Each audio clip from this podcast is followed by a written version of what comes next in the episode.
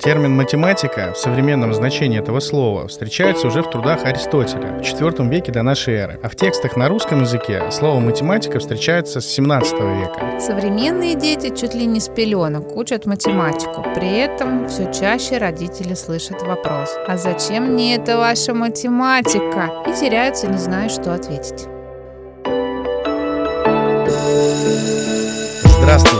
Вы слушаете подкаст «Расписание на послезавтра», в котором мы, его ведущие, Александр Гулин, директор частной школы Снегири, И Маруся Миронова, главный редактор Forbes Education. Пытаемся выяснить, кого, чему, как и где учить. в этом специальном выпуске мы поговорим о математике. И с нами в студии учителя математики, учитель математики физмат-лицея 366 в Санкт-Петербурге и академический директор школы Снегири Георгий Вальфсон и руководитель кафедры математики и информатики гимназии Примакова Артемий Гладких. Здравствуйте. Добрый вечер. Здравствуйте.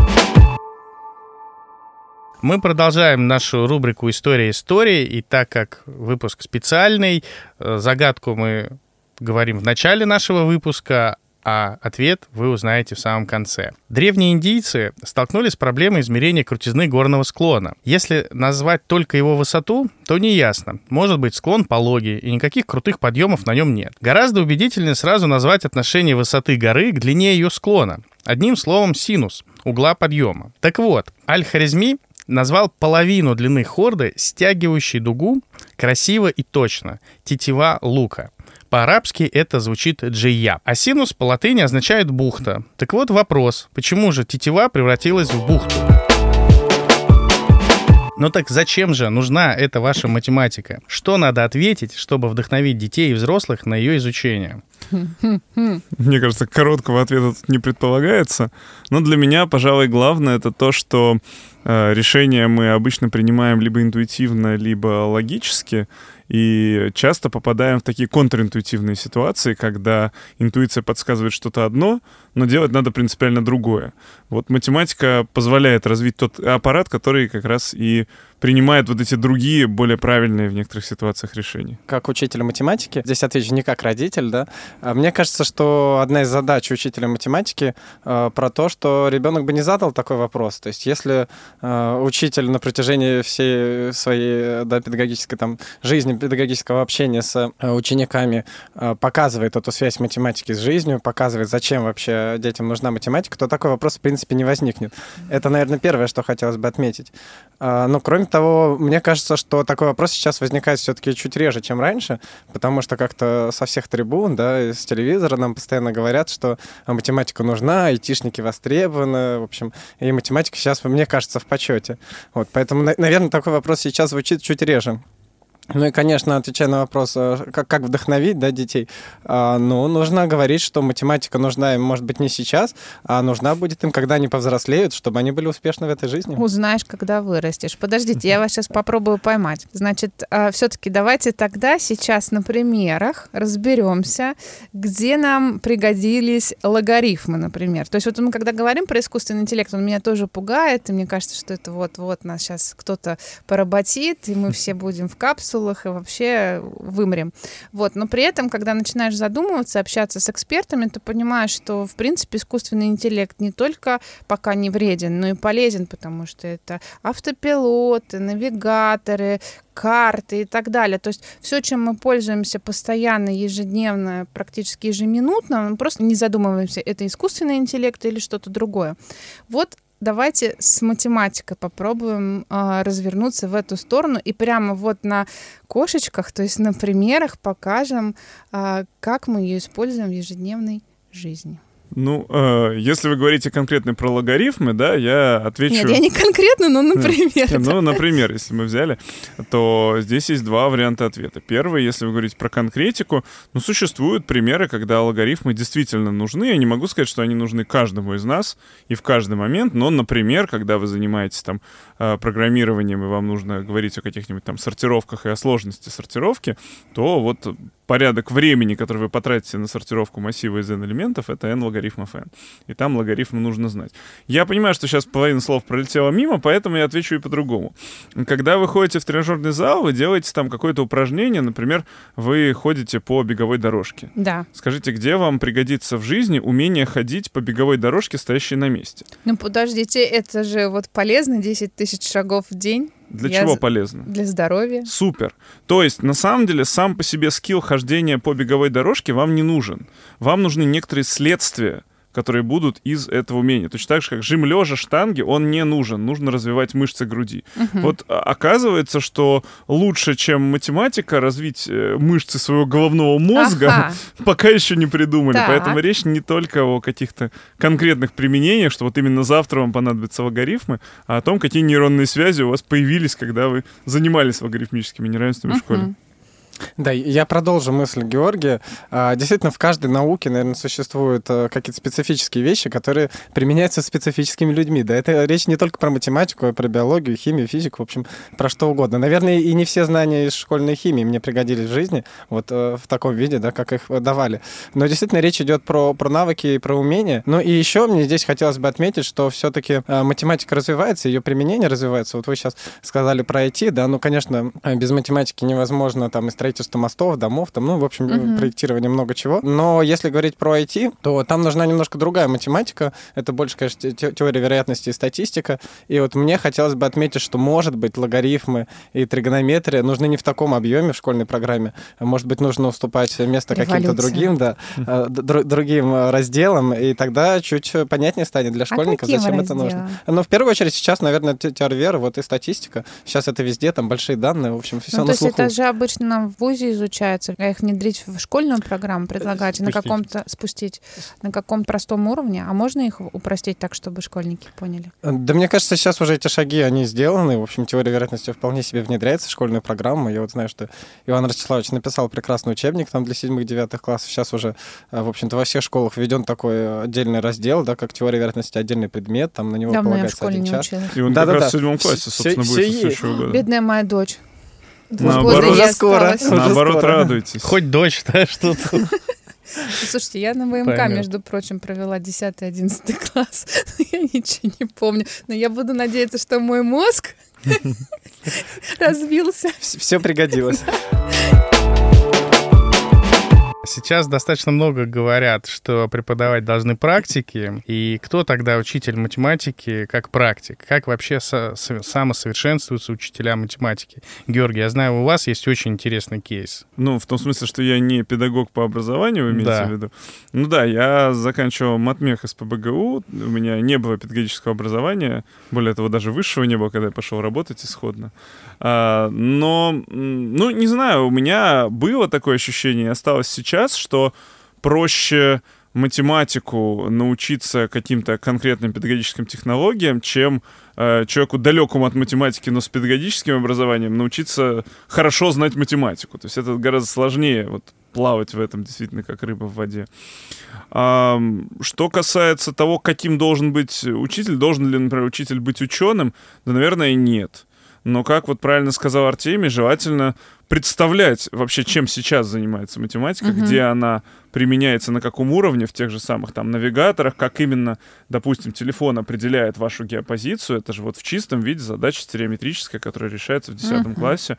И вот если это учитель понимает, он в каком смысле и является практиком. Ну, и- а вот самосовершенствующиеся какие-то системы, как у вас, обмен опытом? Здесь много чего есть. Понятно, что, наверное, мало учителей есть, которые замыкаются только в рамках своего кабинета. Мы ходим друг к другу на уроки, мы смотрим, что делают другие люди, мы ездим на конференции, мы участвуем в разных педагогических конкурсах. В частности, вот есть в Москве замечательный конкурс для учителей математики, именно где половина конкурса заключается в том, что ты решаешь задачи просто, вот как школьник на Олимпиаде, а половина — это так называемый методический блок, где ты оцениваешь решения искусственно учащихся, ищешь ошибки в решениях, предлагаешь какие-то свои варианты изложения темы. Конечно, это все тоже повышает твою квалификацию. Да, я здесь полностью соглашусь с Георгием. Вот мы э, набираем много учителей математики. Э, я сам тоже, кстати, заканчивал не, не ПЕД, э, я заканчивал физтех, и, собственно, после этого уже пере- переподготавливался на учителя, но уже в процессе работы, просто требовалась, э, корочка нужна была. Вот. И э, у нас на кафедре тоже больше половины учителей это выпускники топовых мат-вузов, в первую очередь. Я вот э, абсолютно поддерживаю идею, что, или мысль э, про то, что, значит, э, учитель математики все-таки в первую очередь должен знать математику, а преподавание он может научиться, это можно сделать э, уже непосредственно в школе, работая. А вот выучить математику во взрослом состоянии значительно сложнее. Если говорить про, про самосовершенствование, я бы здесь выделил два момента. Да. Первый — это быть в форме в предмете. Вот Георгий сказал про прекрасную Олимпиаду. Собственно, Георгий поскромничал, да, но он является неоднократным призером этого творческого конкурса. Вы меня обижаете. Призером я там ни разу не Победителя. Победителя. Вот побеждал восемь да, раз, это да. Вот, видите, скромный Георгий умолчал. А, вот, ну и если говорить про, про быть в форме, а, ну, наверное, нужно участвовать, да, в таких конкурсах. Я сдавал четырежды ЕГЭ, да, один раз как э, ученик еще в 2011 году, потом трижды как учитель. Мне тоже кажется, что это история про вот быть в форме. А про проф, э, профессиональное общение, да, ну вот есть прекрасный семинар, э, который пройдет там э, в Питере Александра Давыдовича Блинкова, да, там собирается много учителей математики. Это такое общение не, не только, да, в смысле математики, но и кулуарное общение за чашечкой чая такое, и там футбол играет. Ну, в общем, это очень полезно для учителей. Поэтому, конечно, нужно выходить за рамки своего кабинета. Ну вот я как раз тоже конкретизирую, потому что обычно, когда происходит обмен обмен опытом, это идут либо на какую-то школу, например, на гимназию Примакова, да, то есть какая-то школа э, делает такой вот э, там фестиваль, конкурс и так далее.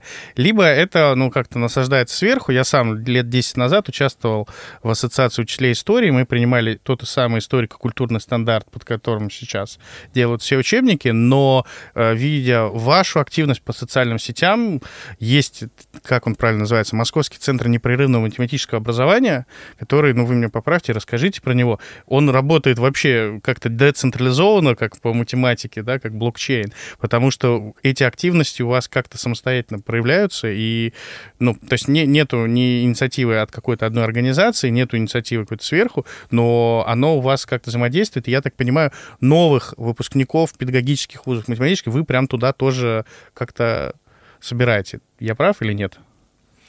Ну, я бы не сказал, что кто-то э, кого-то куда-то собирает. Скорее, просто есть некое сообщество, которое позитивные кадры само выталкивает на поверхность, да, то есть если, например, вот в нашей питерской Олимпиаде Эйлера э, абсолютно неизвестный никому учитель математики вдруг не то что побеждает, но показывает достойный результат, то обычно на него обращают внимание, его приглашают там, допустим, на тот же семинар, вот у нас тоже есть семинар для учителей математики в Петербурге, э, где-то общаются с ним, потом его могут пригласить, например, работать в какую-то серьезную школу там из топ-5 города, ну и так далее. То есть такой вот социальный лифт, про который говорят, он э, очень хорошо проявляется. Есть какие-то инициативы и сверху, но есть и снизу. Если вы говорите про наши с Артемием активности, часто они идут просто от себя. То есть э, вот Артемий в какой-то момент задумал замечательный семинар для учителей математики конкретно на базе гимназии Примакова, и он не имел, насколько я помню, отношения к МЦНМО, это просто вот хорошая ну, инициатива. Конечно, абсолютно, да. Да, которую просто, опять же, люди поддержали, то есть туда приехали серьезные лекторы и спикеры,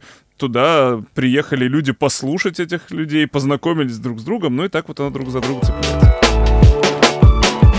А знаете, какой у меня сейчас возник вопрос? Вот директор школы хочет взять в штат сильного математика. А понятно, что ну, есть какие-то формальные признаки, да, вот, что этот учитель может преподавать математику в таких-то классах, по таким-то программам и так далее а как директору или тому, кто занимается а, кадровой работой, понять, что это будет вот тот учитель, который развивается, который может а, дать эту любовь к математике детям, да, вдохновить их на изучение, а, будет постоянно вовлекать их во взаимодействие со всем, что они изучают и так далее. Потому что ощущение, что я просто вот общаюсь с родителями, одноклассников моих детей, и я понимаю, что это какая-то вот боль с детства, не любовь, которую они передают своим детям. И, в принципе, если возникают даже какие-то непонятки или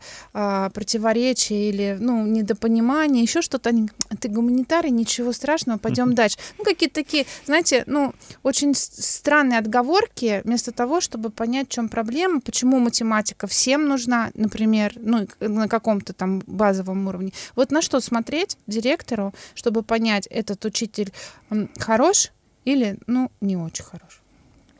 Ну, э, наверное, я здесь скажу с позиции, может быть, не директора, а руководителя кафедры, да, у нас, собственно, набором занимается руководитель кафедры, понятно, что есть там HR-отдел, там есть директор, директор проводит финальное собеседование, но все-таки мне кажется, что это больше моя задача, найти учителей математики, которые будут работать на кафедру. Какое-то сообщество, может быть, не кафедра, может, это как-то по-другому называется, но, в общем, есть какой-то главный математик, который обычно занимается в том числе и этой работой. Вот, но мне хочется сказать, что Э, в принципе, количество э, математиков, да, хороших математиков, оно достаточно ограничено, тусовка очень, очень небольшая, все мы между собой знакомы. Но вот, как правильно сказал Георгий, периодически возникают, да, какие-то новые э, люди, новые личности, и они очень быстро замечаются. Вот, ну, поэтому в той или иной степени ну, нужно заниматься выращиванием новых кадров, да, вот у нас есть программа, а мы приглашаем студентов.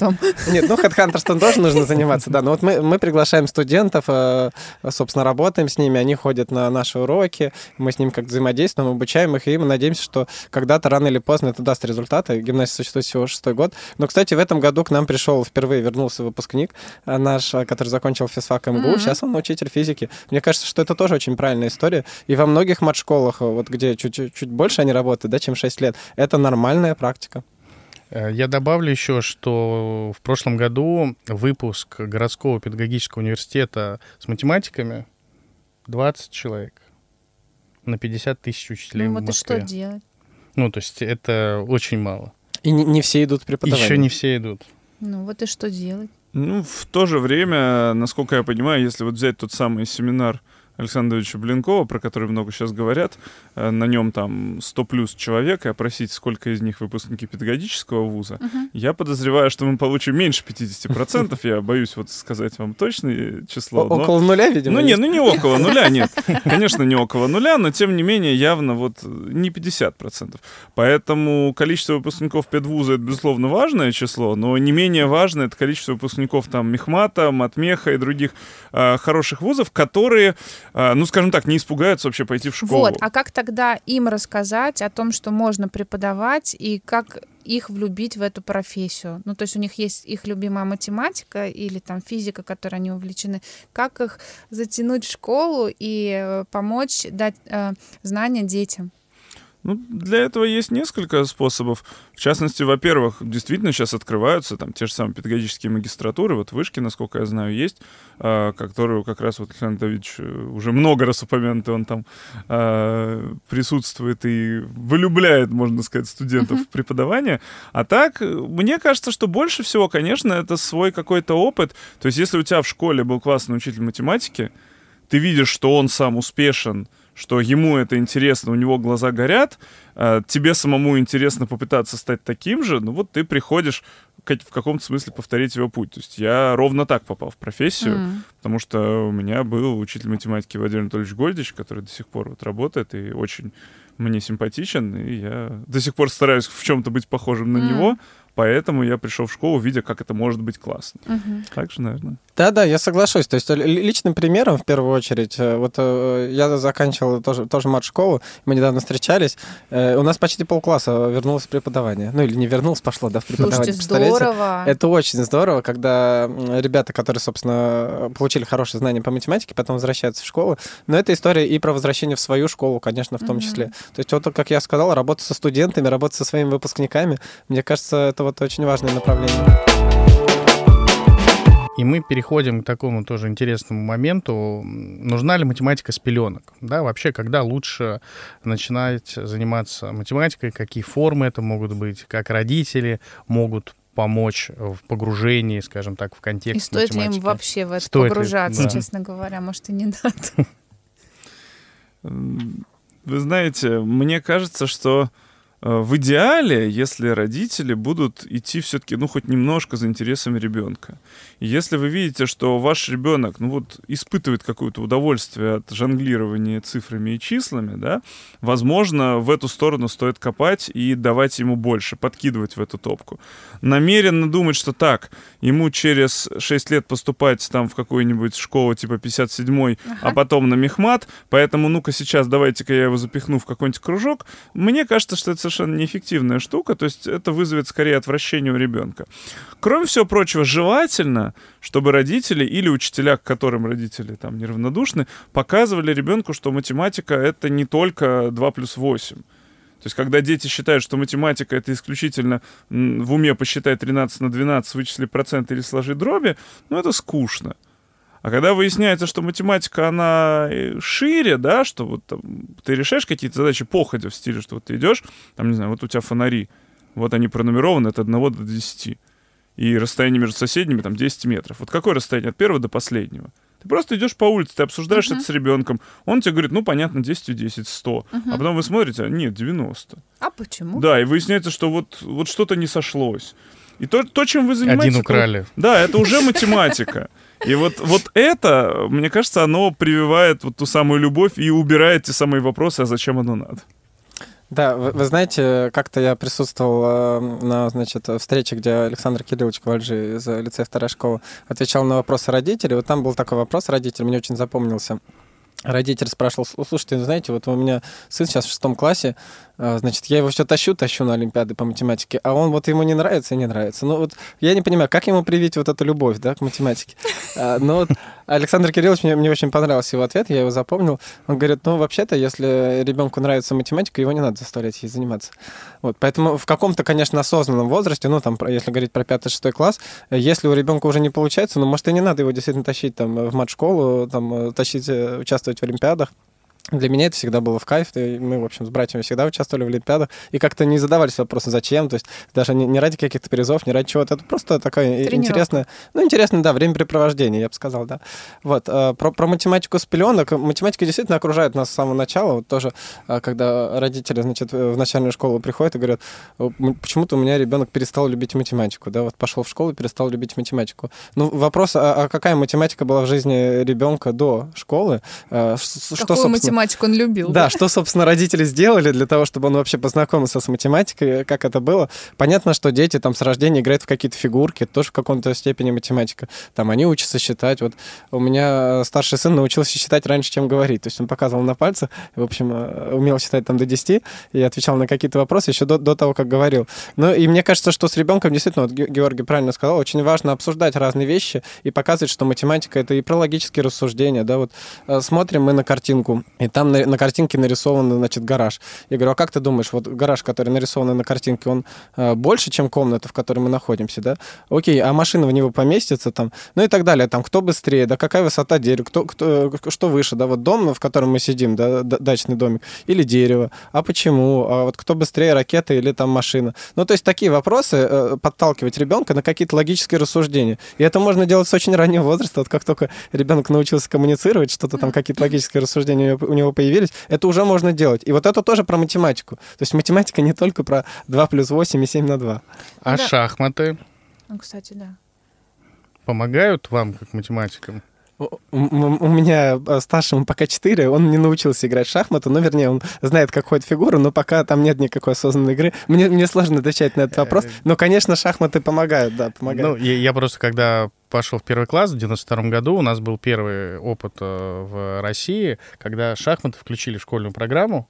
Я не стал математиком, да, я стал историком, но вот э, в течение 10 лет э, наши выпускники нашей школы занимали первые места в Белой ладье, и почти все шли в МИФИ. Ну, то есть с вашей профессиональной... Есть корреляция? Вот шахматы, которые помогают в математике или нет? Корреляция между успехами в шахматах и в математике есть, безусловно. Но сказать, что это именно шахматы помогают математике, я бы не стал. Тут скорее фишка в том, что родители, которые отправляют ребенка на шахматный кружок, они же чаще всего его как пихают и в математический, поэтому он чаще успешен и там, и там, да. А, при этом я подозреваю, замените шахматы там спортивным бриджем, и принципиально ничего не изменится. Или покером, да? Аккуратнее, коллеги, аккуратнее. Нет, спортивным бриджем.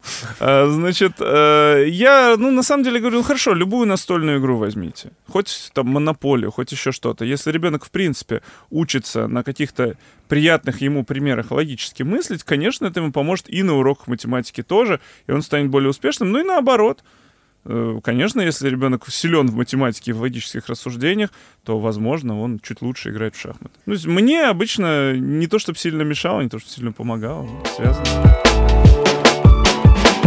Есть ли какие-то, какая-то школа или какой-то способ родителям полюбить математику? Потому что вы очень прекрасно рассказали, как надо рассуждать, помогать и так далее. А если сам родитель предвзят к математике, то э, как ему перевернуть свое сознание и тоже подумать о ней с любовью? Ну вот я как раз во время пандемии э, организовал курс, который назывался так несколько провокационно «Математика 18+,» где 18+, было только про возраст слушателей. И мы там, э, собственно, занимались тем, что э, люди выясняли, что математика это бывает интересно. Uh-huh. Я показывал математику с другой стороны, рассказывал, что вот, ребят, нет, гуманитарии это не те, кто не знает математики, а те, кому не повезло с учителем математики в школе. Поэтому, э, в принципе, все можно наверстать, можно увидеть в этом тоже свой кайф. Конечно, мы там не складывали дроби и не вычисляли логарифм произведения, но э, родители многие уходили оттуда с пониманием, что вот этим и надо заниматься с детьми иногда, и там сами хотели на какой-нибудь заочный кружок поступить. Э, главное, если родители не любят э, математику, не говорить об этом детям э, каждый день, да? Что вот, знаешь, математика, вот ты пойдешь в школу, там будет математика, это самый ужасный предмет, в общем. Ну, то есть не транслировать на детей свои, свое какое-то отношение к математике. Но э, мне кажется, что в взрослом возрасте, конечно, сложнее научиться математике, полюбить ее, чем в школьном возрасте. Это должны делать, да, как-то с помощью горящих учителей каких-то. Можно я воспользуюсь служебным положением и спрошу, как выучить таблицу умножения? Ну, не мне, а моим Вам детям. нужно... Я-то вроде... Я, я не помню. Я единственная у меня ассоциация с таблицей умножения. Это оборот тетрадки, там э, она вся, и как-то вот ты визуально запомнил, как-то оно там сложилось, и вот в голове до сих пор. Вот у меня дети 9 лет, 11 лет, и как-то вот, ну никак. Вот один пытается считать вот, вот прям реально он сидит и считает. Другая что-то запомнила, где-то у нас все равно западает, и вот на ходу на бегу. Может быть, есть все-таки отмычка, которой можно взломать эту несчастную таблицу умножения. Вы хотите волшебную таблетку? Да, пожалуйста. Ну, во-первых, я абсолютно согласен с вашей мыслью насчет того, что вот наоборот тетради было, вы посмотрели и запомнили. Э, таки да, если там таблицу умножения распечатать себе на стенку над кроватью или на холодильник э, крупным Помогает. шрифтом, э, запомнить будет проще. При этом, что очень важно, многие под таблицей умножения понимают вот много-много строчек в стиле 1 умножить на 2 равно 2, 2 умножить на 3 равно 6, там 5 умножить на 7 равно 35.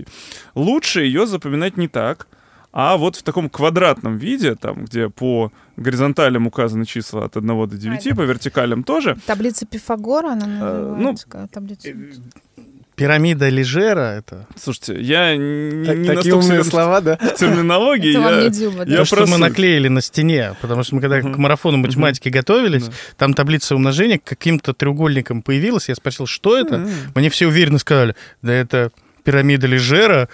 Ладно. Про пирамиду Лежера не скажу, но обычный квадрат. Нет, просто обычный квадрат, где вот таблица, типа, что вот пятая uh-huh. строка, четвертый столбец, это 5 умножить на 4. Потому что, глядя на эту таблицу, дети уже видят много интересных вещей. Ну, например, что там число 18, оно повторяется несколько раз. Uh-huh. Вот где оно повторяется? 2 на 9 и 9 на 2. Ага, уже вот от перестановки множителя произведение не меняется. А 3 на 6, оказывается, тоже 18. Уже проще запоминать. Ну, а до кучи можно это разбавить какими-нибудь забавными финтифлюшками, например, как умножать э, цифры на 9. Я думаю, что этот пальчиковый опыт А это не умеют, знают. Да. да. Ну вот, это, в принципе, уже большая часть таблицы, которую часто дети не запоминают. Там все эти 9 на 6, 9 на 7. Угу. Уже не оно... так много осталось. Да-да-да, так вот оно примелькается, и будет успех. Ну, да, я тоже хотел сказать про, про там умножение на 9. Ну, понятно, что есть еще какие-то там э, небольшие способы, да, там, там умножение на 5, да, тоже несложно запоминается. Вот, но я согласен, что очень, очень важно для многих детей вот визуальная uh-huh. поддержка, то есть они прям видят и запоминают. Ну, и, конечно, какие-то вещи нужно выучить. Здесь от этого никуда не деться. Да, открываешь холодильник, там таблица умножения. Заходишь в ванную, там таблица умножения. Не, не посчитал правильно, и тогда холодильник открылся. Ну как-то стимул-то нужен.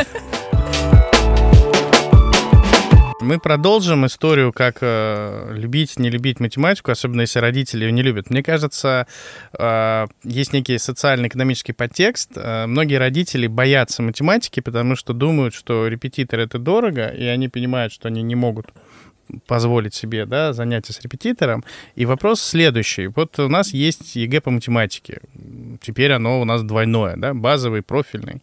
И как нужно готовиться? Нужно ли вообще готовиться? И можно ли подготовиться, например, к профильной математике без репетиторов? Если ребенок достаточно успешен в школе, то с ЕГЭ у него проблем обычно не бывает. Ну, понятно, что мы можем говорить о том, что у кого-то там цель сдать ЕГЭ только на 100 баллов и никак иначе. Это уже, по крайней мере, мне кажется, лотерея. То есть э, профильный ЕГЭ на 100 баллов не все сильные учителя сдадут, не потому что они слабые, а просто потому что это ну, повезет задача, не повезет, насколько ты там хорошо э, попадешь в нужную тему.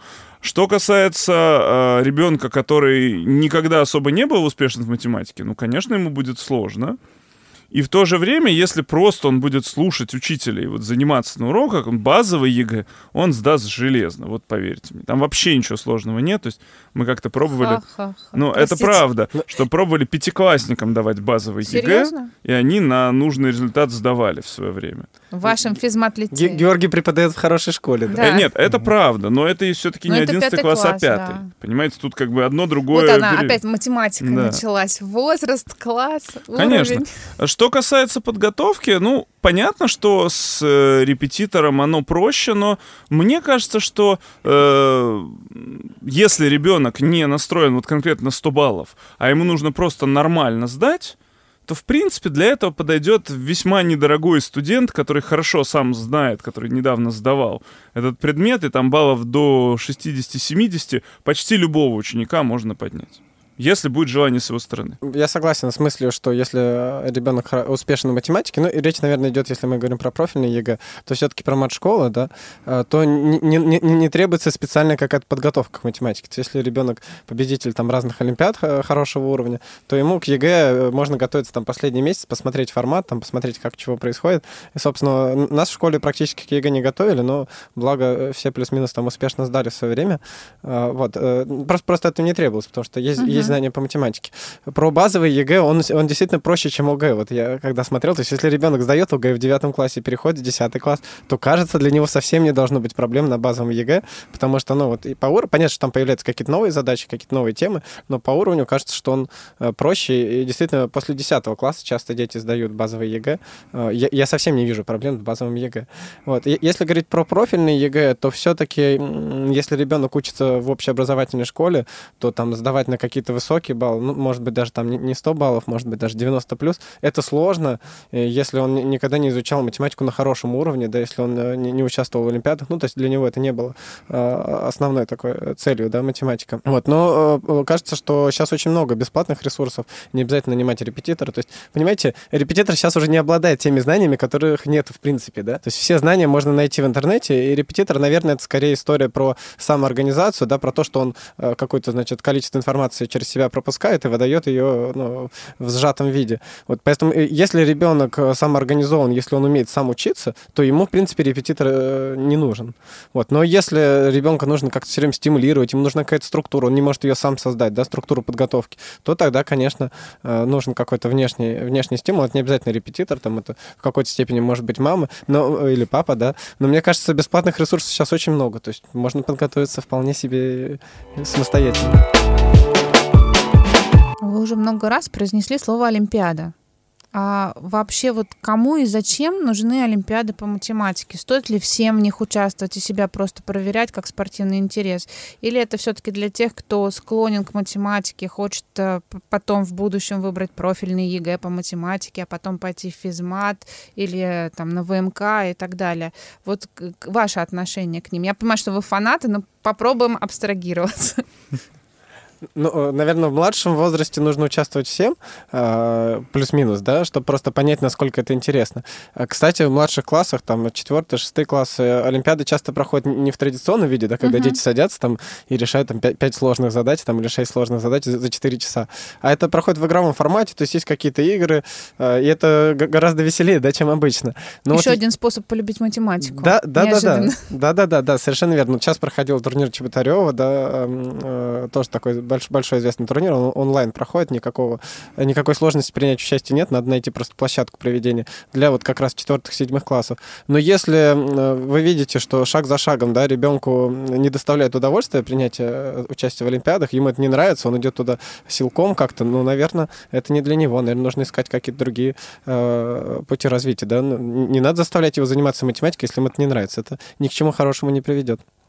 Но я бы сказал, что недаром э, Олимпиада для младших школьников, одна из самых популярных в нашей стране, так и называется математический праздник. Mm, вот да-да-да. Э, именно так. То есть дети, многие оттуда уходят с э, такими очень позитивными эмоциями, с шариками, там, с ощущением, что вот у них что-то такое неожиданно получилось. И как раз влюбляться в математику можно и там. И у Яндекса же называется Олимпиада «Я люблю математику». Mm-hmm. Яндекс учебника. Да? Это, это появилось чуть позже, видимо. И, идею они взяли, да, да смарт праздник. Знаете что? Мы сейчас вот говорили про математику, про математику, но начали мы с информатики. И даже у вас глаз загорелся, когда я сказала про искусственный интеллект. И в этой а, связи... Один глаз, да? я условно, глаза засветились счастьем и любовью, когда я заговорила про искусственный интеллект. Нет, а, один, один за информатику, другой за математику. Все нормально, два глаза. Ну, вы веселые люди. Так вот, а, вопрос. Не можем пройти мимо чата GPT, всех скандалов, связанных с ним и с подобными вообще штуками. А, как искусственный интеллект взаимодействует с математикой. Мы уже поняли, что он на ней, в принципе, основан он математиком мать, искусственного интеллекта. Информатика отец, да? Информатика и отец. Вот. Но тем не менее, э, как это все взаимосвязано, это первая часть вопроса. А вторая часть вопроса, как искусственный интеллект можно или уже внедрен в изучение математики в школе? Да, да. Такие вежливые. Сложный вопрос тут. Можно, Георгий просто только что приехал с лекции по искусственному интеллекту чат GPT, поэтому а, тяжелая а. артиллерия, мы это вырежем, а, да, будет чуть позже. Я понял, да. Ну, тогда я по-простому. А, ну, во-первых, э, вот если вы сказали про скандалы, да, хотя не только скандалы происходили с чатом GPT, в общем, какая-то полезность, наверное, тоже есть э, в этом изобретении. Значит, э, про, про скандалы, но, наверное, речь идет про, про списывание, да, там то, что можно, в общем, решить теперь любую задачку, там, если я выдаю домашнее задание, то ребенку совсем теперь это просто сделать. Даже ГДЗ за... не надо да, открывать, да, да, да. мозг включать. А потом задачки же бывают там условно уникальные, а теперь их можно решать. Но на самом деле достаточно давно существует такой приложение PhotoMess, которая решает большинство задач по математике. Ну, понятно, что она не очень хорошо решает текстовые, но какие-то примеры, причем даже достаточно сложные, там какие-то логарифмические неравенства, это все решается. И здесь, наверное, нужно говорить со школьниками о какой-то ответственности, зачем им это нужно. А списать не проблема, понимаете, кажется, не, не очень большой проблемой было и раньше, там, и 20, и 30 лет назад. Вот я когда учился, ну, в принципе, списать тоже можно было, да, просто ГДЗ мы покупали в виде книг, да, ну, может быть, не мы, может быть, кто-то другой, а, вот, но, но в целом такой проблемы не существовало. Наверное, лучше говорить с детьми о, об ответственности, просто о том, зачем им это нужно. Э, вот э, я иногда даю задание у меня сейчас 10 класс, я иногда им даю задание с сайта, там, решу ЕГЭ, и я даже оставляю номер варианта, который я создал. То есть они могут зайти на сайт, посмотреть, правильно ли у них ответы, там, по почитать даже какие-то решения, и, и вроде ничего в этом плохого нету. А, мне кажется, что наоборот, они снимают часть, часть нагрузки с меня, да, то есть если они дома прирешают задачи, потом они сверят ответы, увидят, что где-то там они ошиблись по глупости, может быть, даже посмотрят решение и поймут, собственно, в чем, в чем э, была ошибка, то ну, они придут ко мне уже более подготовлены. Поэтому в этом смысле смысле я не вижу каких-то глобальных проблем, да, нужно просто говорить с, с детьми э, об ответственности. Э, как, как влияет на образование, можно ли это как-то использовать? Ну, вот я, наверное, не такой инновационный учитель, я еще не, пока не придумал, как, как это можно использовать, хотя, конечно, возможностей много, понятно, что как-то будет трансформироваться и отрасль, э, ну, и мне кажется, это еще одна история про то, зачем учить математику, потому что ведь общение с, с чатом, да, GPT, оно абсолютно такое логическое, то есть ему mm-hmm. нужно задавать команду, нужно вот а, именно общение с ним, формат общения. Это чистая математика. Э, чтобы его понимать, да, чтобы с ним общаться на одном языке, вот нужно очень хорошую логику иметь, логическую структуру. А, ну, а я хочу сказать, что э, понятно, что мы живем с вами в очень интересное время, точно так же, как вот 20, там, 30 лет назад появлялся интернет, и э, люди какое-то время привыкали к тому, что теперь почти любую информацию можно найти, не ходя в библиотеку, да. До этого там э, появились калькуляторы, и люди привыкали к тому, что если раньше мы там пользовались логарифмической линейкой или вычислениями uh-huh. в столбик, то теперь это вот три кнопки нажать. Также и сейчас появился еще один, еще более более мощный инструмент, но э, он, мне кажется, наоборот, в каком-то смысле э, заострил очень важную проблему и заострил на ней внимание в том смысле, что э, я бы все задания вообще, которые делают дети на уроках у нас разделил на упражнения и задачи. Упражнения, да, это какие-то такие искусственные штуки, э, которые позволяют отработать конкретный алгоритмизуемый навык. Ну, там, типа, найти наибольший общий делитель, или перемножить два числа, или решить простейшее уравнение. А вот задача — это что-то уже достаточно нестандартное, где надо погрузиться, придумать что-то новое и так далее. И вот с упражнениями чат GPT справляется на ура. И то, кстати, иногда бывает, что ошибается, поэтому полезно э, уметь отловить эти Верифицировать. ошибки. Да. Но вот с задачами он все равно пока часто не справляется. И как раз вот если ребенку объяснить, что родной, хорошо, ну упражнение, допустим, ты спишешь, это бог с ним, но задачу он за тебя не решит. Поэтому вот ты должен учиться именно решать задачи, ставить задачи. Да? Вот это тебе пригодится по uh-huh. жизни потом. Э, в этом плане чат GPT можно сказать только спасибо. Ну и в конце нашего выпуска вы услышите ответ на вопрос, который мы задали в начале, э, что синус на латыни означает бухту, и каким образом тетива превратилась в бухту. Так вот, э, европейский переводчик прочел э, слово «джияб» как «джуба», что означает «бухта» по-арабски, и таким образом переписал его на латынь как «синус». Часто говорят, что цифры управляют миром. По крайней мере, нет сомнения в том, что цифры показывают, как он управляется. Такими словами Гёте хочется закончить этот спецвыпуск. Учите математику.